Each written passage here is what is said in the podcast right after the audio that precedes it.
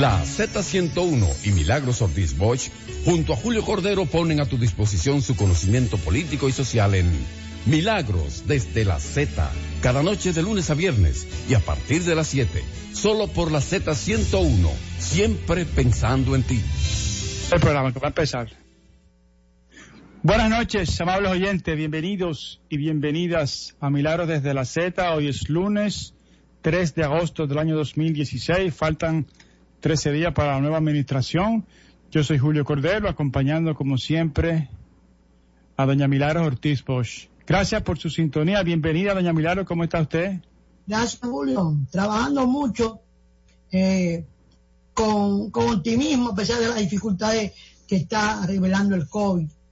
Hoy se comentaba mucho en la prensa que de unas 100 pruebas que se hicieron en un hospital de Nagua, resultaron infectados la inmensa mayoría de los dominicanos. 90, 90. 50 entre ellos del, del hospital.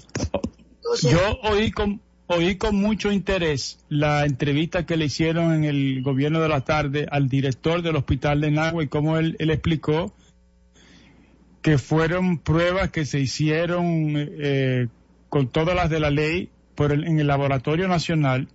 Las muestras fueron recogidas y fueron procesadas por el laboratorio nacional. Y 90 de 100 es alarmante. Asustador, ¿eh? Sí. Pero yo le tengo más noticias, yo le tengo más noticias del COVID. Sí, vamos a ver. Porque eso es importante. Pero sobre todo, siempre pidiendo que esta situación se ha creado porque algunos creemos que no tenemos que cuidarlo. Y cuando nos cuidamos nosotros, cuidamos a los demás. Y porque hay una decisión personal de evadir el COVID, personal, que cuidarse, protegerse, mantener la distancia. Y yo pienso que no tenemos que llegar ahí a convencerse de que nos tenemos que cuidar ante tragedias, sino tenemos que hacerlo porque tenemos convencimiento solidario de que la única manera de ser, de apreciar lo justo, lo que es ecuánime, es evitar la infección para uno y para los demás.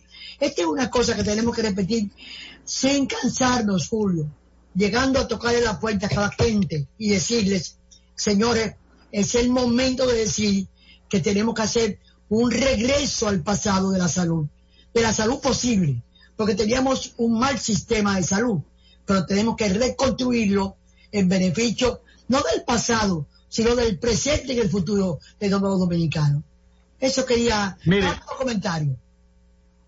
La Organización Mundial de la Salud reporta que la República Dominicana tiene 71.415 casos confirmados, de los cuales 1.766 se produjeron en las últimas 24 horas. 1.766. Hay 1.170 muertos, desafortunadamente, y 10 en las últimas 24 horas. Esos son los números, las estadísticas, lo que tiene que ver con la República Dominicana. Ahora, en la prensa matutina y vespertina salió una información que dice que la Organización Mundial de la Salud advirtió hoy que quizás nunca haya una solución contra la pandemia del COVID-19 a pesar de la carrera en curso para obtener una vacuna. No hay solución y quizás nunca la haya. Yo me, me preocupé y quise saber exactamente qué fue lo que dijo. No vaya a ser cosa que era en la traducción del inglés al español se perdiera algo. Pero lo que él dijo fue lo siguiente. Eh, dijo algo ambivalente, quizá no tan contundente como, como el titular o los titulares de, de los periódicos que se hicieron eco de esa información que viene de una de las agencias noticiosas extranjeras, pero textualmente él dijo lo siguiente, los ensayos clínicos nos dan esperanza, pero esto no significa necesariamente que obtengamos una vacuna eficaz. Todos esperamos tener un número de vacunas eficaces que puedan evitar que la gente se contagie. Cuando los dirigentes trabajan en colaboración estrecha con la población, esta enfermedad puede ser controlada. Contener las nuevas olas que pueden presentarse en los países que han superado el pico haciendo test, aislando, tratando a los enfermos y a sus contactos. Eso fue textualmente lo que dijo el responsable de la Organización Mundial de la Salud. Está haciendo una advertencia, pero no es tan dramática como que no va a haber una, una vacuna. Como el título de la información. Sí. Eh, después hay otra, otra, otra información en el que especialistas de la Organización Mundial de la Salud dicen que la tasa de mortalidad eh, matemáticamente es de casi el 4%, que ellos entienden que es mucho. Sin embargo, la jefa del Departamento de Enfermedades, eh, de Enfermedades Emergentes, se llama María Van Kerkhove, dice que la letalidad podría ser inferior al 1%, porque hay muchos casos de COVID-19 que no se detectaron. De todas maneras, para ellos, para la comunidad científica, menos del 1% es mucho y 4 es demasiado. Y como usted decía, doña Milagro, no, no hay de otra que no sea cuidarse. Sin embargo, siguiendo la, eh, el comentario del COVID, que es la información más importante de todos los medios del mundo, hay algo que hay que, que que una, una, eh, nos indica lo peligroso que puede estar esta, que puede ser esta enfermedad. Está, está en peligro la continuación de la temporada de béisbol de grandes ligas. Hasta este momento, al menos 15 juegos han sido pospuestos y 29 jugadores y empleados han dado eh, positivo al virus. El comisionado ya eh, eh, dejó entrever que de seguir las cosas, que si siguen empeorando, es posible que, se cancele la, temporada. Es una, es una pena, es un entretenimiento, pero realmente uno ve todos los días que se suspenden, que se suspende un juego o que, o que algún nuevo jugador dio positivo. Sí, ese es lamentable, porque de verdad ha sido un intento de abrir y eso que hablan sin público. Tú ves esos juegos de pelota donde no, no tenemos, eh, no tenemos la, el público eh, entusiasmado, eh, luchando por, impulsando su, su team, su, su, su fanatismo, ¿verdad? Y sin embargo ha habido una situación bastante difícil y ha tenido que suspender A mí, a mí me encantaría a mí me encantaría, y ojalá Héctor Gómez no, nos esté oyendo, me encantaría preguntarle a algún de los, algunos de los peloteros dominicanos cómo los está afectando eh, en su rendimiento y en su entusiasmo jugar sin público. Debe, ser una cosa totalmente diferente, pero eso es algo que solamente ellos pueden responder. No, pero yo te diría que podemos eh, deducir para ellos no estar en el campo es una pérdida increíble, además de sus actitudes físicas. Y estar en el campo, por lo menos están jugando. El público es importante, pero no es fundamental. Volver la alegría que tenían los, jugadores de todas las ligas mayores era manifiesto. Es la realidad la que los ha venido golpeando. Pero estar en play, en juego, es mucho más importante que lo del público. Porque hay una cosa importante. Eh, cada, cada team, cada, cada conjunto de béisbol tiene un canal de televisión. Y esas, las ventas, la, la, lo que da la publicidad de cada juego, tiene un público que nunca asiste al, al campo de béisbol. O sea, la, el desarrollo de, la, de, los, de los canales de cable hay que posible que haya una adición adicional de recursos económicos que es en el, la transmisión de los juegos de béisbol. Entonces, Héctor Gómez lo podrá decir maravillosamente. No, de, sí. No, de, de ya está demostrado que la principal, el, principal ingreso que tienen los equipos de béisbol es la televisión. Pero yo me refería a si jugar sin ruido, sin, sin bulla, sin, sin, sin ese, esa adrenalina que dan los fanáticos, si lo han afectado, a lo mejor sí, a lo mejor no, no sé. Es lo que yo quisiera saber. Yo estoy seguro que... Yo no, no difiero de ti. Lo que te digo es que son dos cosas diferentes, pero que al final... Sí, totalmente. Es importante para ellos Total. jugando. No, claro, es mejor jugar que no jugar sin público que no jugar, claro, obviamente. Obviamente. Entonces, Julio, eso está. Mire, eh, pero me estaba hablando del COVID. Mire, doña Milagros. Eh, sí, pero, pero siguiendo, siguiendo con el COVID, perdió la vida víctima del COVID doña Milagros Olaya Sánchez, la mamá de Milagros Germán y de Félix de Milagro y Félix Germán Olaya. Félix, mi, mi compañerito de curso en el Colegio Loyola. Y por supuesto todo el mundo sabe quién es Milagros, Milagros Germán, la presentadora de televisión que acaba de ser designada por el presidente Luis Abinader para dirigir la, la ¿cómo se llama? La, la vocería del gobierno, o sea, ser, ser, ser vocera del... La vocera del gobierno. Ese cargo... Exacto. Eh, Entonces. Para ella, que también es una mujer de comunicación, eh, vamos a darle el claro. claro de todo corazón. que doña, la señora Olaya fue la esposa de don Félix Hermán y lo acompañó en la época en que por su devoción o su complicación, su, su, su participación junto a Manuel Tavares en la creación del 14 de junio, porque de ahí viene Milagros, de ahí viene Milagros. O sea, Milagros llega a amar la democracia por una actitud de educación, de educación del hogar. Lo, vivió y lo aprendió en la casa, en el hogar. Entonces, el pésame a ella y a Félix y el cariño infinito que todos le tenemos a Milagros Germán. A sus nietos, a sus hijos que también son y son gente que también queremos muchísimo, nosotros todos.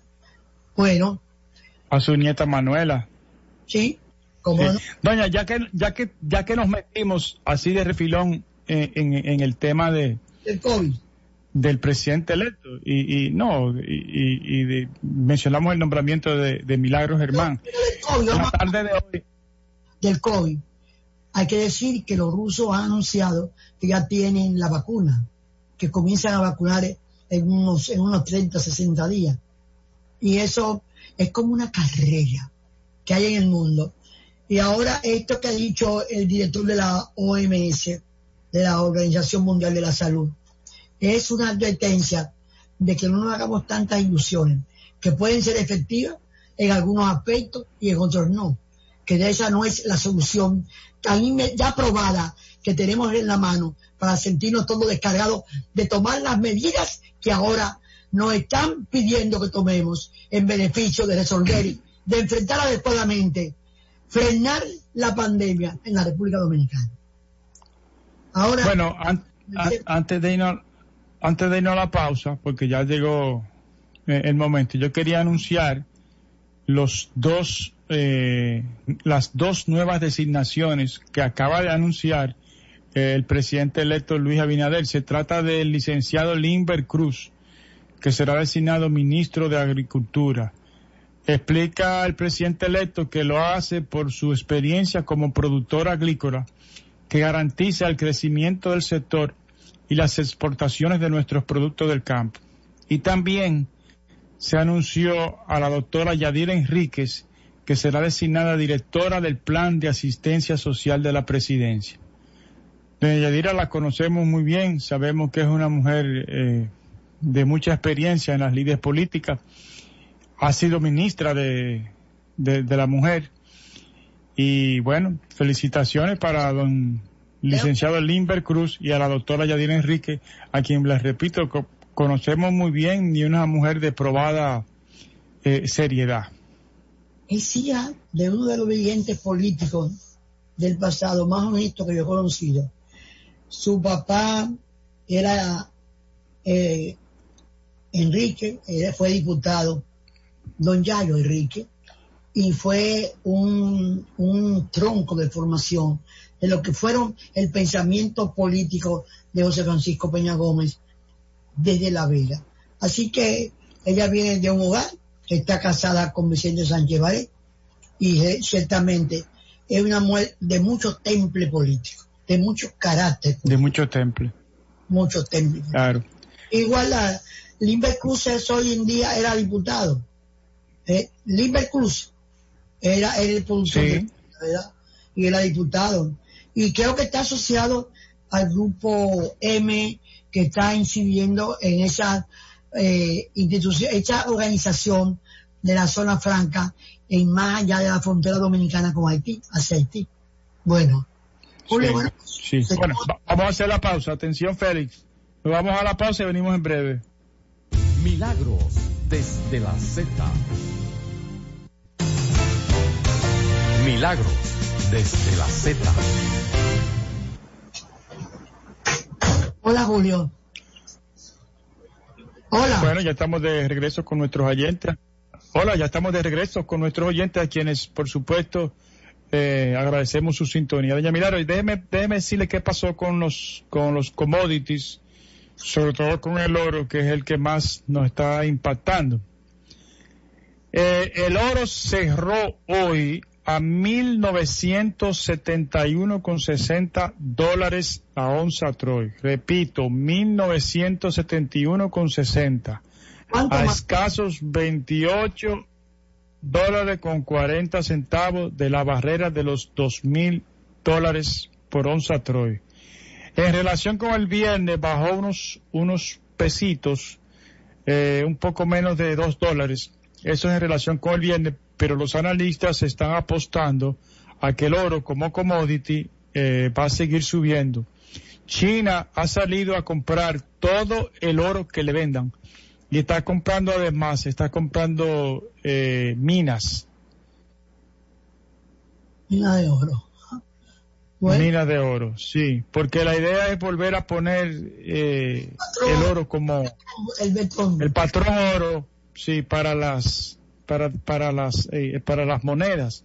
Y eso también es un desafío hacia el dólar, porque ya no va a ser el dólar el, el, el patrón del comercio, o ya una parte del mundo pretende que no sea el dólar, para decirlo correctamente, porque todavía hasta el día de hoy sigue, y hasta el día de mañana también sigue siendo el dólar. El, el petróleo, doña Milagro, que es otra commodity que nos afecta, cerró a 40 dólares con 78 centavos eh, el barril. 40 con 78. Y si usted se pone a, fijarse en las últimas semanas, se ha mantenido rondando los 40 dólares, que de todas maneras es más de 20 dólares, eh, es menos de 20 dólares por barril sobre el precio en el que se hizo el presupuesto del 2020.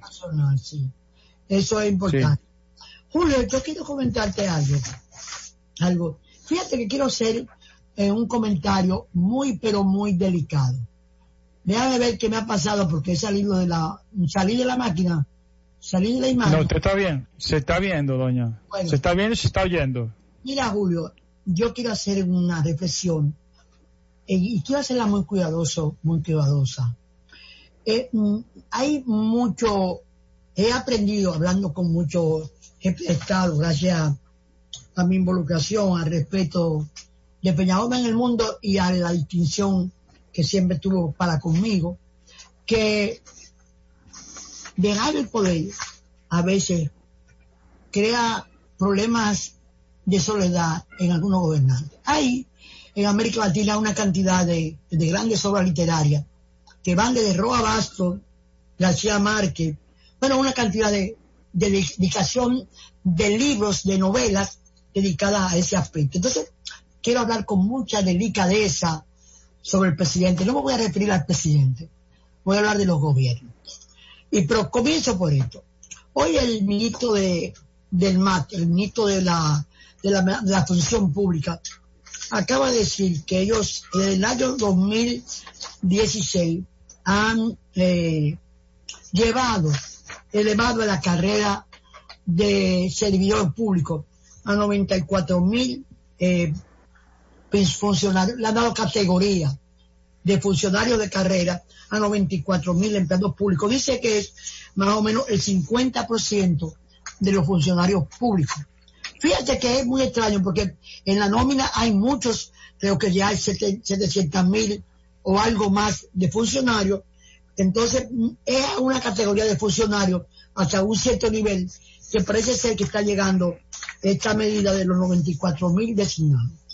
Yo calculo que 365 días, algunos el año bisiesto puede que sea un día menos, un día más, pero no, me voy a meter en ese detalle. 365 por el 16, el 17, el 18 y el 19, sumados los 365 días de un año, hay que quitarle 104 días que son sábado y domingo. Entonces quedan 261 días de trabajo. Y que además en el calendario, en, el, en todo el año, debe haber 7 u 8 días en los que no se trabaja. El día de fiesta, 27 de febrero, el día de la Alta Gracia, el día de la restauración, el, día de Nochebuena, el día, el, día de Navidad, el día de Año Nuevo, etcétera, ¿verdad? Vamos a calcular siete días por año. El Viernes Santo. El, Viernes, ah, ya puedo decir que son eh, quizás unos cuantos días más. Pero eh, hacerlo, porque no quería hacer un, un exacto como de, investigativo, de, no, no. Va quedando en este cálculo mío 254 días, que pueden ser los 150.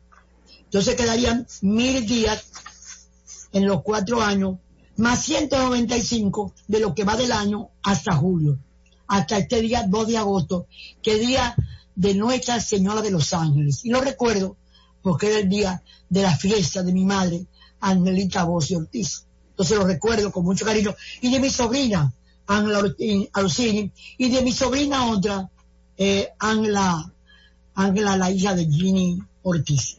Pues fíjate una cosa, te van quedando mil mil cien, mil ciento, mil cien días. Si tú divides esos mil cien días entre los 94 mil empleados, eso te da que se han nombrado diariamente 82 empleados para la carrera, para investirlo o para reconocer su condición de, de miembro de la administración pública. Debo decir que desde el punto de vista de la institucionalidad, esa es una satisfacción, saber que eso ha pasado así. Pero un gobierno que ha sido tan eficiente, y es aquí donde quiero ser cuidadosa con el presidente de la República, pero sumamente cuidadosa, hasta respetuosa.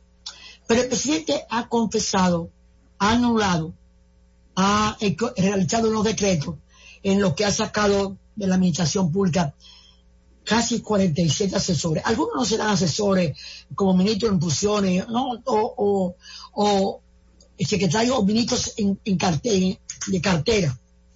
Entonces, ministerio de cartera. Entonces, Julio, pero son, eh, esa cantidad son 47. Algunos llaman mucho la atención, sobre todo el Ministerio de Agricultura, donde hay tres asesores para la producción arrocera, dos para la producción agrícola. Bueno, no quiero seguir haciendo detalles.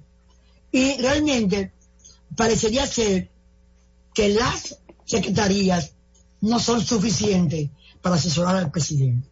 Entonces yo te quiero decir, un ministerio que es tan diligente, diligente, diligente, tan eficaz, que con todo el procedimiento largo y pesado, que es la declaración, el acceso a la carrera administrativa, puede hacer 82 diarios durante todos los días de los últimos en los últimos cuatro o cinco años, porque desde el último periodo del presidente Medina.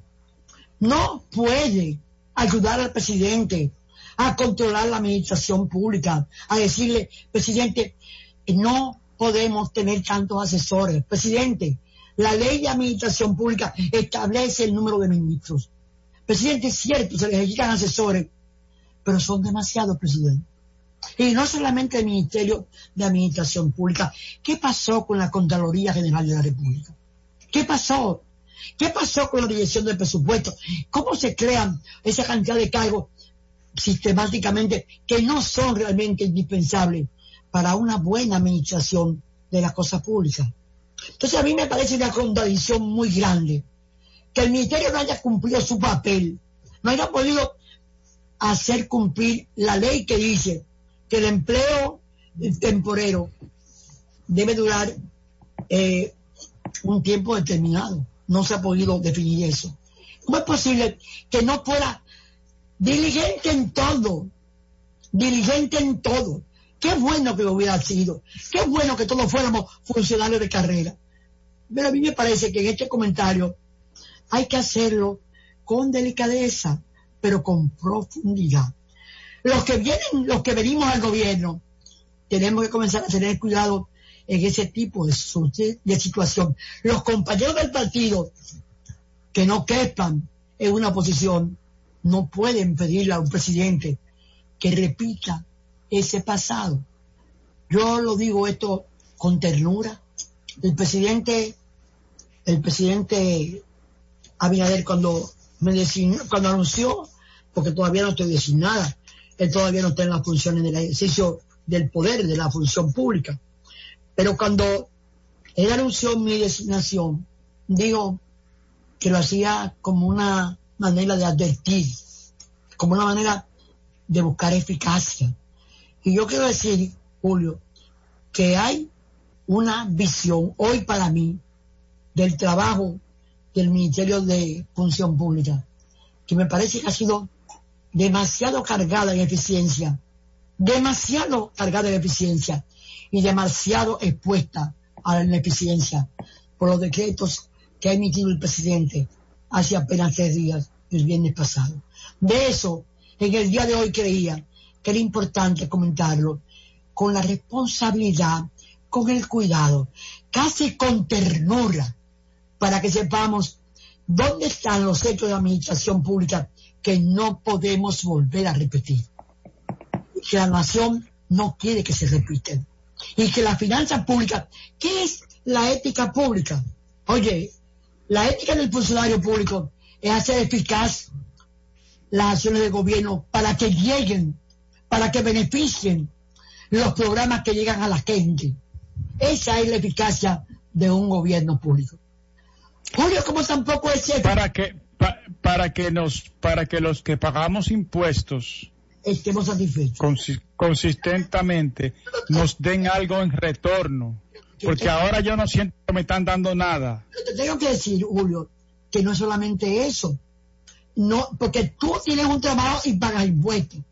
La gente paga impuestos aunque no tenga trabajo, porque hay impuestos como la gasolina, el cigarrillo, en que tú pagas impuestos aunque no tengas trabajo. Pero por lo menos en el caso tuyo, tienes un trabajo. Lo que hace la ineficacia, la falta de ética en la administración pública, es quitarle los recursos de vida a los más pobres de la República Dominicana, es quitarle la eficiencia que necesita en construcciones, en un correcto drenaje fluvial, en los acueductos, el desarrollo correcto del sistema turístico. Es quitarlos el desarrollo futuro de toda la producción nacional. Tener las presas llenas, pero no de tierra y de lodo, sino de agua. Tener los caminos vecinales listos para que la gente transporte. Eso es ética. Esa es la ética. La ética del funcionario público es servirle a su país de la mejor manera. Y eso, ahorita tengo otro comentario para hacerte sobre otro de los problemas que... Pero, pero antes de pasar a la, a, la pausa, yo no me voy a, cansar de repetir. Es verdad que soy un privilegiado que tengo un empleo y tengo un empleo bueno. No, eso no te quita pero lo que yo... a tener servicio. ¿Perdón?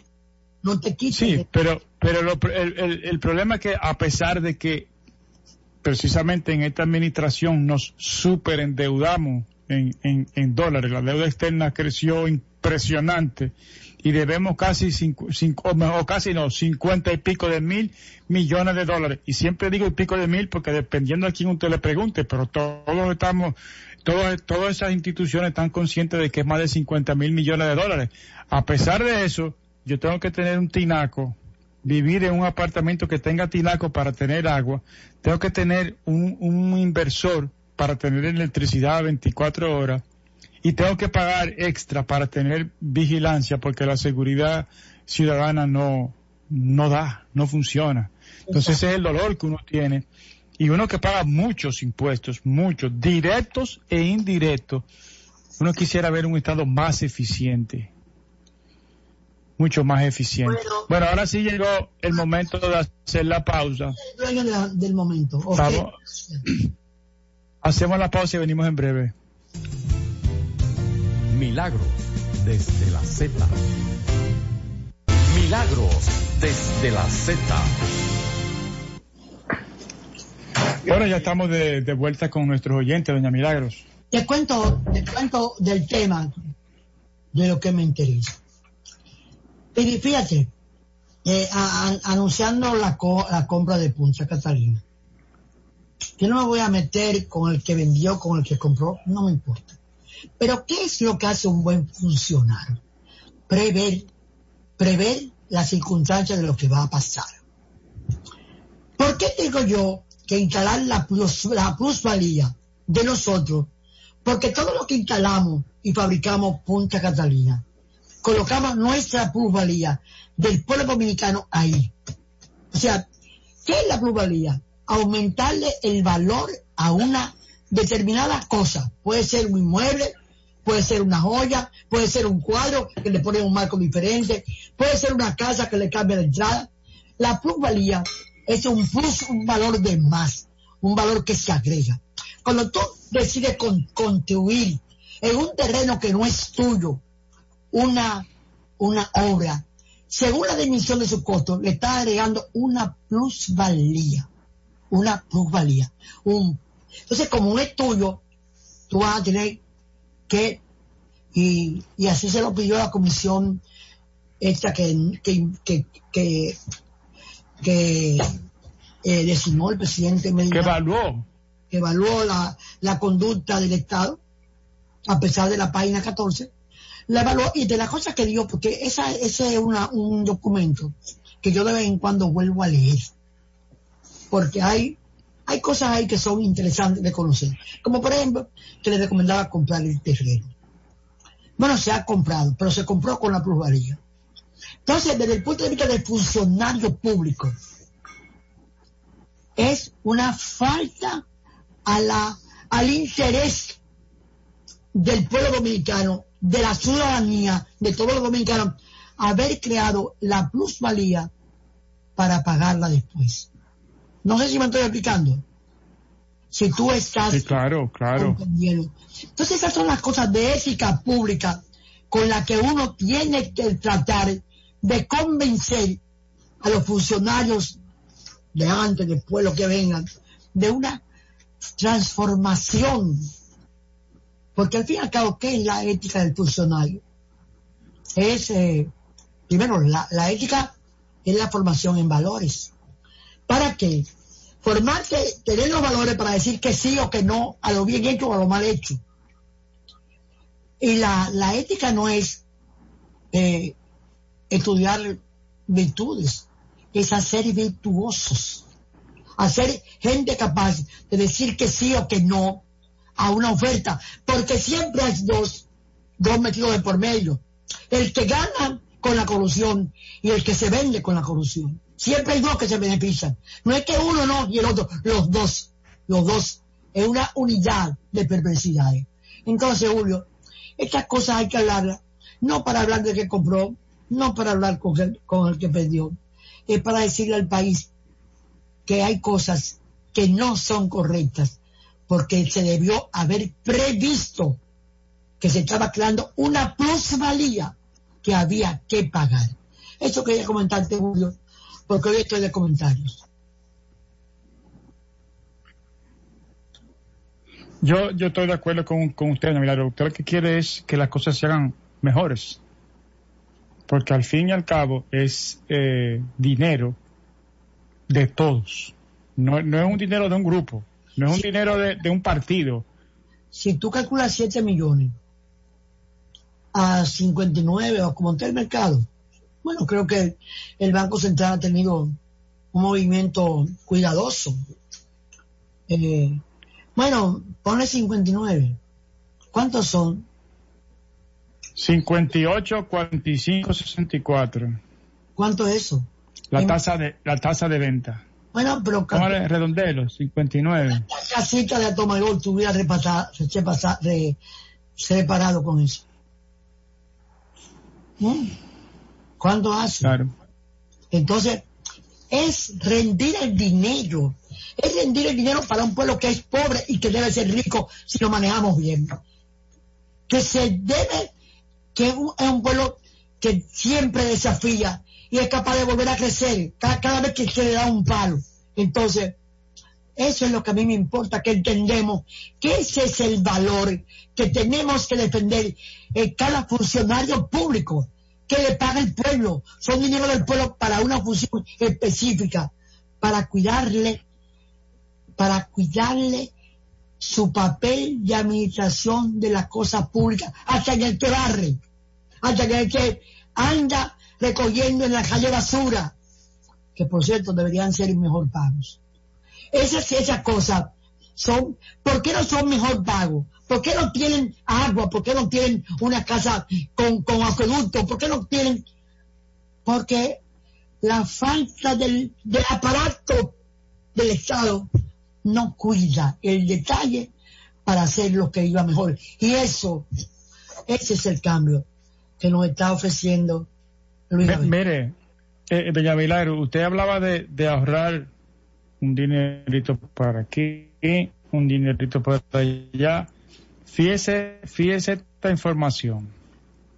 Hasta el, hasta el miércoles de la semana pasada teníamos la crisis del COVID, tenía, pero no teníamos, óyame bien esto.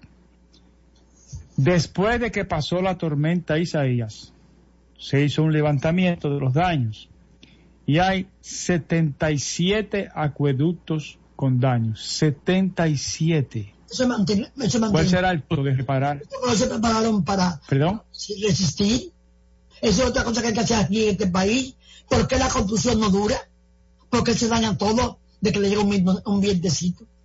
Algunos serán muy viejos, pero 78, Bueno. 77. 77 acueductos con daño. Y la pregunta que uno se hace es cuánto costará reparar esos 77 acueductos. Hay una, hay una carretera a la que se le fue un pedazo. ¿Cuál? Maimón Cotuí. Maimón Cotuí, la carretera que va de Maimón a Cotuí. En el Cibao hay miles de, de tareas de guineos y de plátano que quedaron inservibles. Muchas comunidades quedaron aisladas del reto y por supuesto todo el mundo vio y todo el mundo eh, se sintió eh, chocado por lo que pasó en Atomayor donde el agua donde el agua llegó a los, llegó casi a los techos de muchas de muchas viviendas. Y lo que uno vio en las redes sociales eso es pérdida total. A lo que había dentro de esas casas que tienen el agua casi al techo ahí no se salvó nada. Entonces, para eso sirven ese, ese, esos dineritos que se ahorran por aquí, esos que se ahorran por allá, porque, caramba, uno no sabe. Y a propósito de eso, doña, el presidente electo visitó el domingo a, a Tomayor y anunció que construiría, que el plan es eh, construir alrededor de 30 mil viviendas. Y además algo interesante, que le dará continuidad al proyecto eh, Domingo Sabio, que fue un proyecto que inició eh, el presidente Danilo Medina. Me parece que, la vulnerabilidad, la fragilidad, el, el, deterioro del cambio climático con la que nos hace vivir, eh, pues sí, siempre hay que tener siempre hay que empezar a, a, a, gastar el, el, dinero con un sentido con un sentido práctico, con un sentido gerencial, con un sentido ético, como usted, como usted decía. Sí. Hay cosas que para mí son absurdas, que, que nos, están, no, nos salen a la cara y no nos queremos ver. Por ejemplo, ese, ese parque, ese espacio de paseo que se hizo entre la Abraham Lincoln y la Winton Churchill, frente a la Plaza Central. Sí. Que es un sitio donde quién va a ir ahí a pasarse, a pasearse y a coger aire fresco o a sentarse en la barandilla, mientras todo el gas del mundo pasa por ahí la gasolina.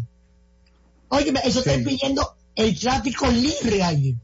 Entonces, eso había que hacerle un día, hace tiempo que las autoridades municipales o nacionales, la gente que está haciendo el, Intram, han debido formar ese gasto innecesario en un en una pérdida positiva.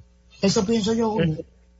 Así eso, fue una, eso nunca se usó, doña, eso nunca se usó. Se usó, se usó para unos conciertos que iban 20, 30 y 40 gente. Inclusive un ingreso por debajo del, de, la, de la calle, de la avenida, desde la plaza. Sí, sí. ¿Mm? Eso fue, eso fue un dinero que se derrochó. Creo que es el momento de pensar en, en la en que tenemos que pensar en Félix y en la, la seca, la, la cabina, el tiempo. Bueno, todavía no. Sí, creo que ya No, no, ya, ya, ya. Llegó el momento de hacer la, nuestra última pausa. Así que atención, cabina, nos vamos hacia allá y regresaremos en breve. Milagros desde la Z. Milagros desde la Z. Bueno, de vuelta con ustedes, con nuestros oyentes.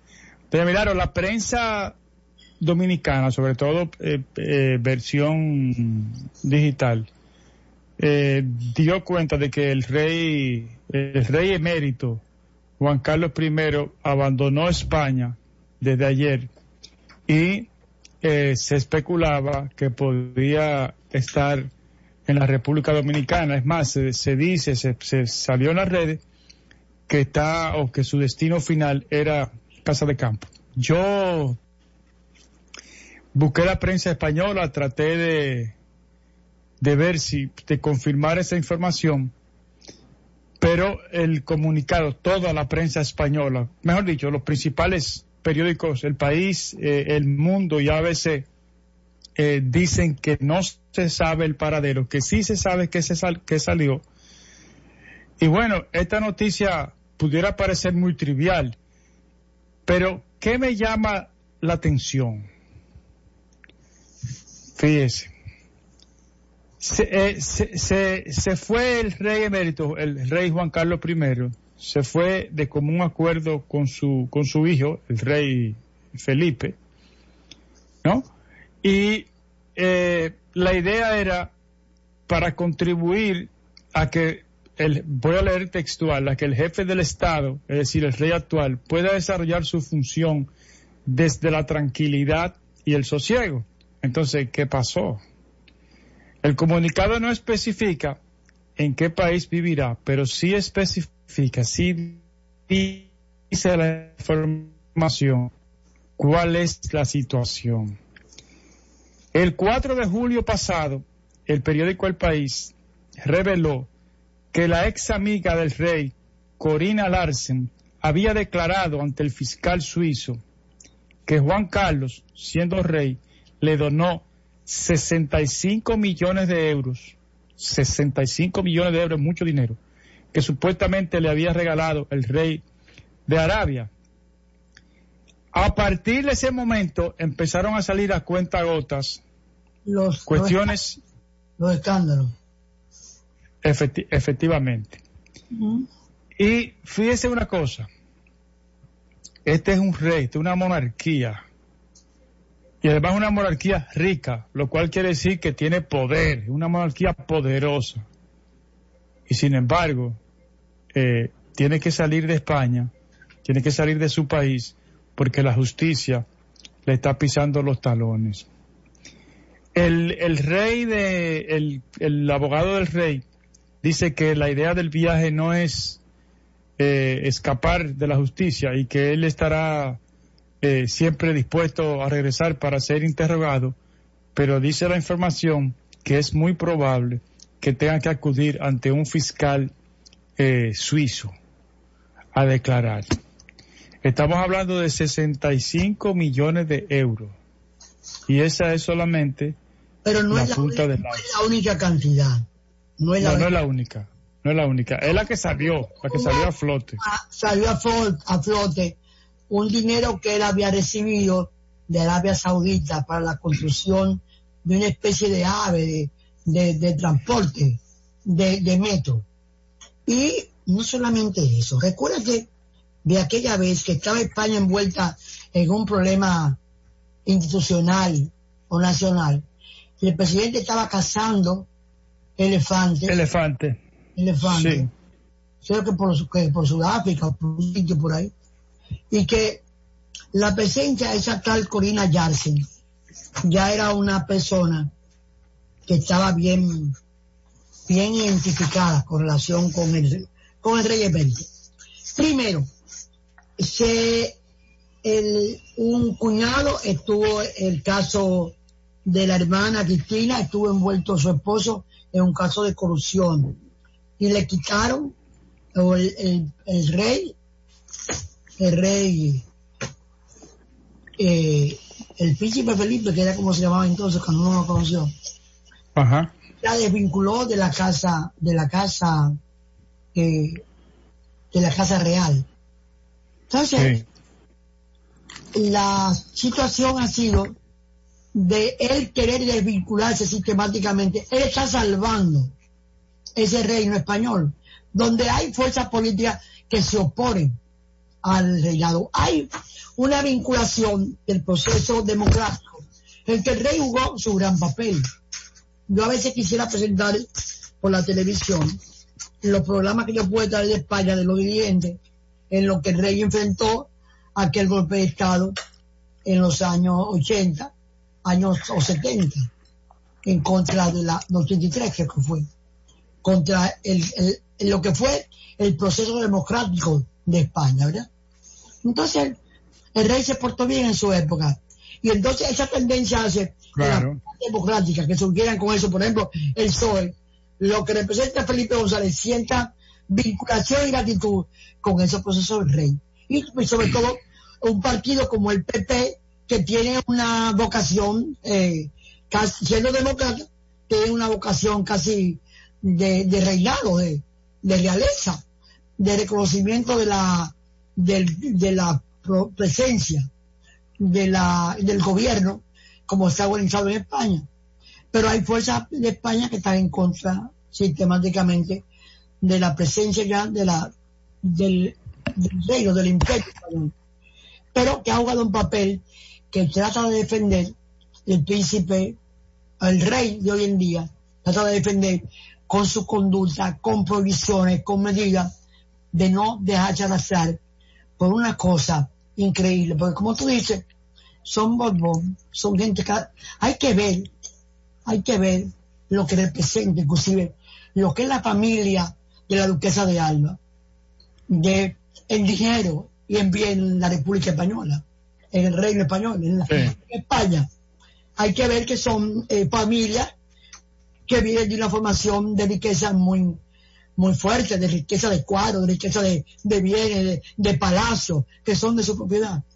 Entonces, realmente, ¿cómo es posible que de repente un hombre que supo construir la democracia, que actuó con cierta inteligencia, que llegó inclusive a ser protegido de, de Franco para poder salvar la, la parte que representaba a su papá.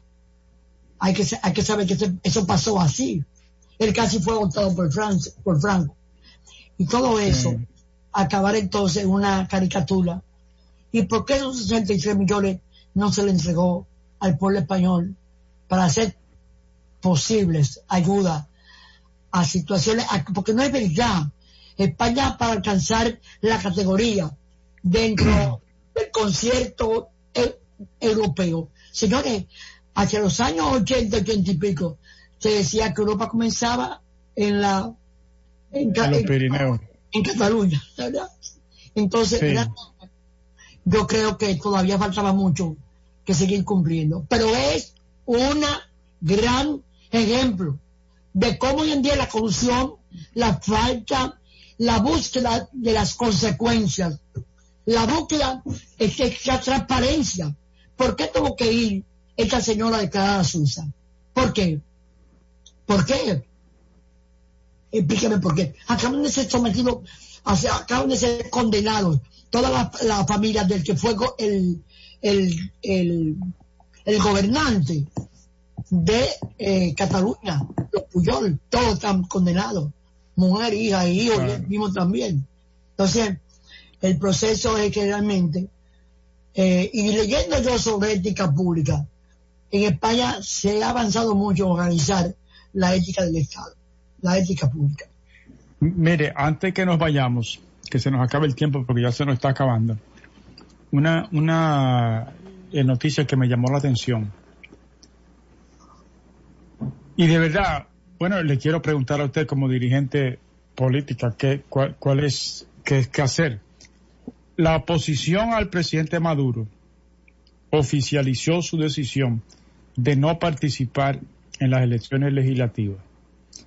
Ese, esa, ese llamado lo hizo Juan Guaidó, apoyado por 27 organizaciones, incluyendo Acción Democrático, Primera Justicia, Voluntad Popular, Un Nuevo Tiempo, etcétera. Es 27 organizaciones y prácticamente la, la oposición está unida. Acción Democrática apoyándolo. Yo creo que. Apoyando la decisión de Guaidó. de Guaidó. Apoyando la decisión de Guaidó de no ir a las elecciones. Acción Democrática. Eso es lo que dice el periódico El País. Pero dice. Acción Democrática. Un pacto nacional para la, la, salvación de Venezuela. La decisión ya apoyada públicamente en repetidas ocasiones por Juan Guaidó fue suscrita por 27 organizaciones encabezadas por Acción Democrática. Ah, muy bien, muy bien, muy bien. Primero Justicia, Voluntad Popular y Un Nuevo Tiempo los partidos más grandes que integran el denominado Grupo de los Cuatro. Anteriormente a esta decisión. Te pregunto eso. Ajá, dígame. Porque estoy muy interesada en saber si de verdad hay una unidad.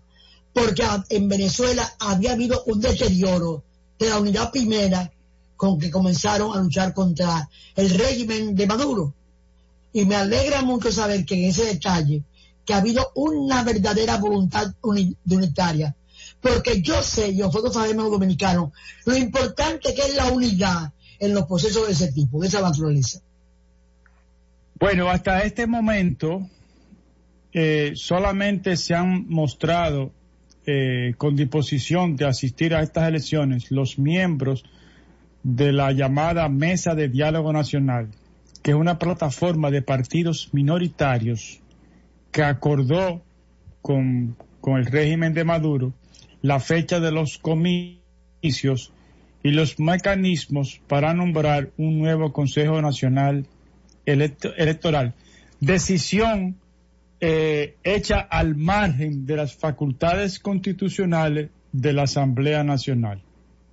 Entonces la pregunta, bueno, vienen las nuevas elecciones y ya, ya Guaidó no va a ser presidente. Recuérdate, no, eh, es la renovación, es quitándole del poder que tiene, porque Juan, Guaidó depende, Juan Guaidó, Guaidó de, la asamblea. De la asamblea. Si hacen, claro. fíjate que la otra vez apareció uno de esos de las manchas de que si yo que, que participó en las elecciones y la validó. Aquí nosotros hemos conocido eso en épocas anteriores. La validación del fracaso de un país, a veces la responsabilidad de personas que juegan a la política y no juegan a la nación, no creen en la nación. Doña, se nos acabó el tiempo. Se acabó. Gracias a todos por su sintonía. Mañana estaremos de nuevo con ustedes. Bueno, un abrazo a todos los amigos que nos siguen y mucha, mucho seguimiento lo que va pasando en el país. Un abrazo y a cuidarse de la pandemia. Señores, no provoquemos. Vamos a llevar la muerte a nuestros hijos, a nuestros padres. El que cree que puede hacer lo que quiere y quedarse indeñe, no es verdad. El que se contagia, contagia a su familia. Y es muy duro ver llorar una familia. Y como quiera otra vez al final, un abrazo grande a Milagros y a Penny Germán. Buenas noches. Milagros desde la Z.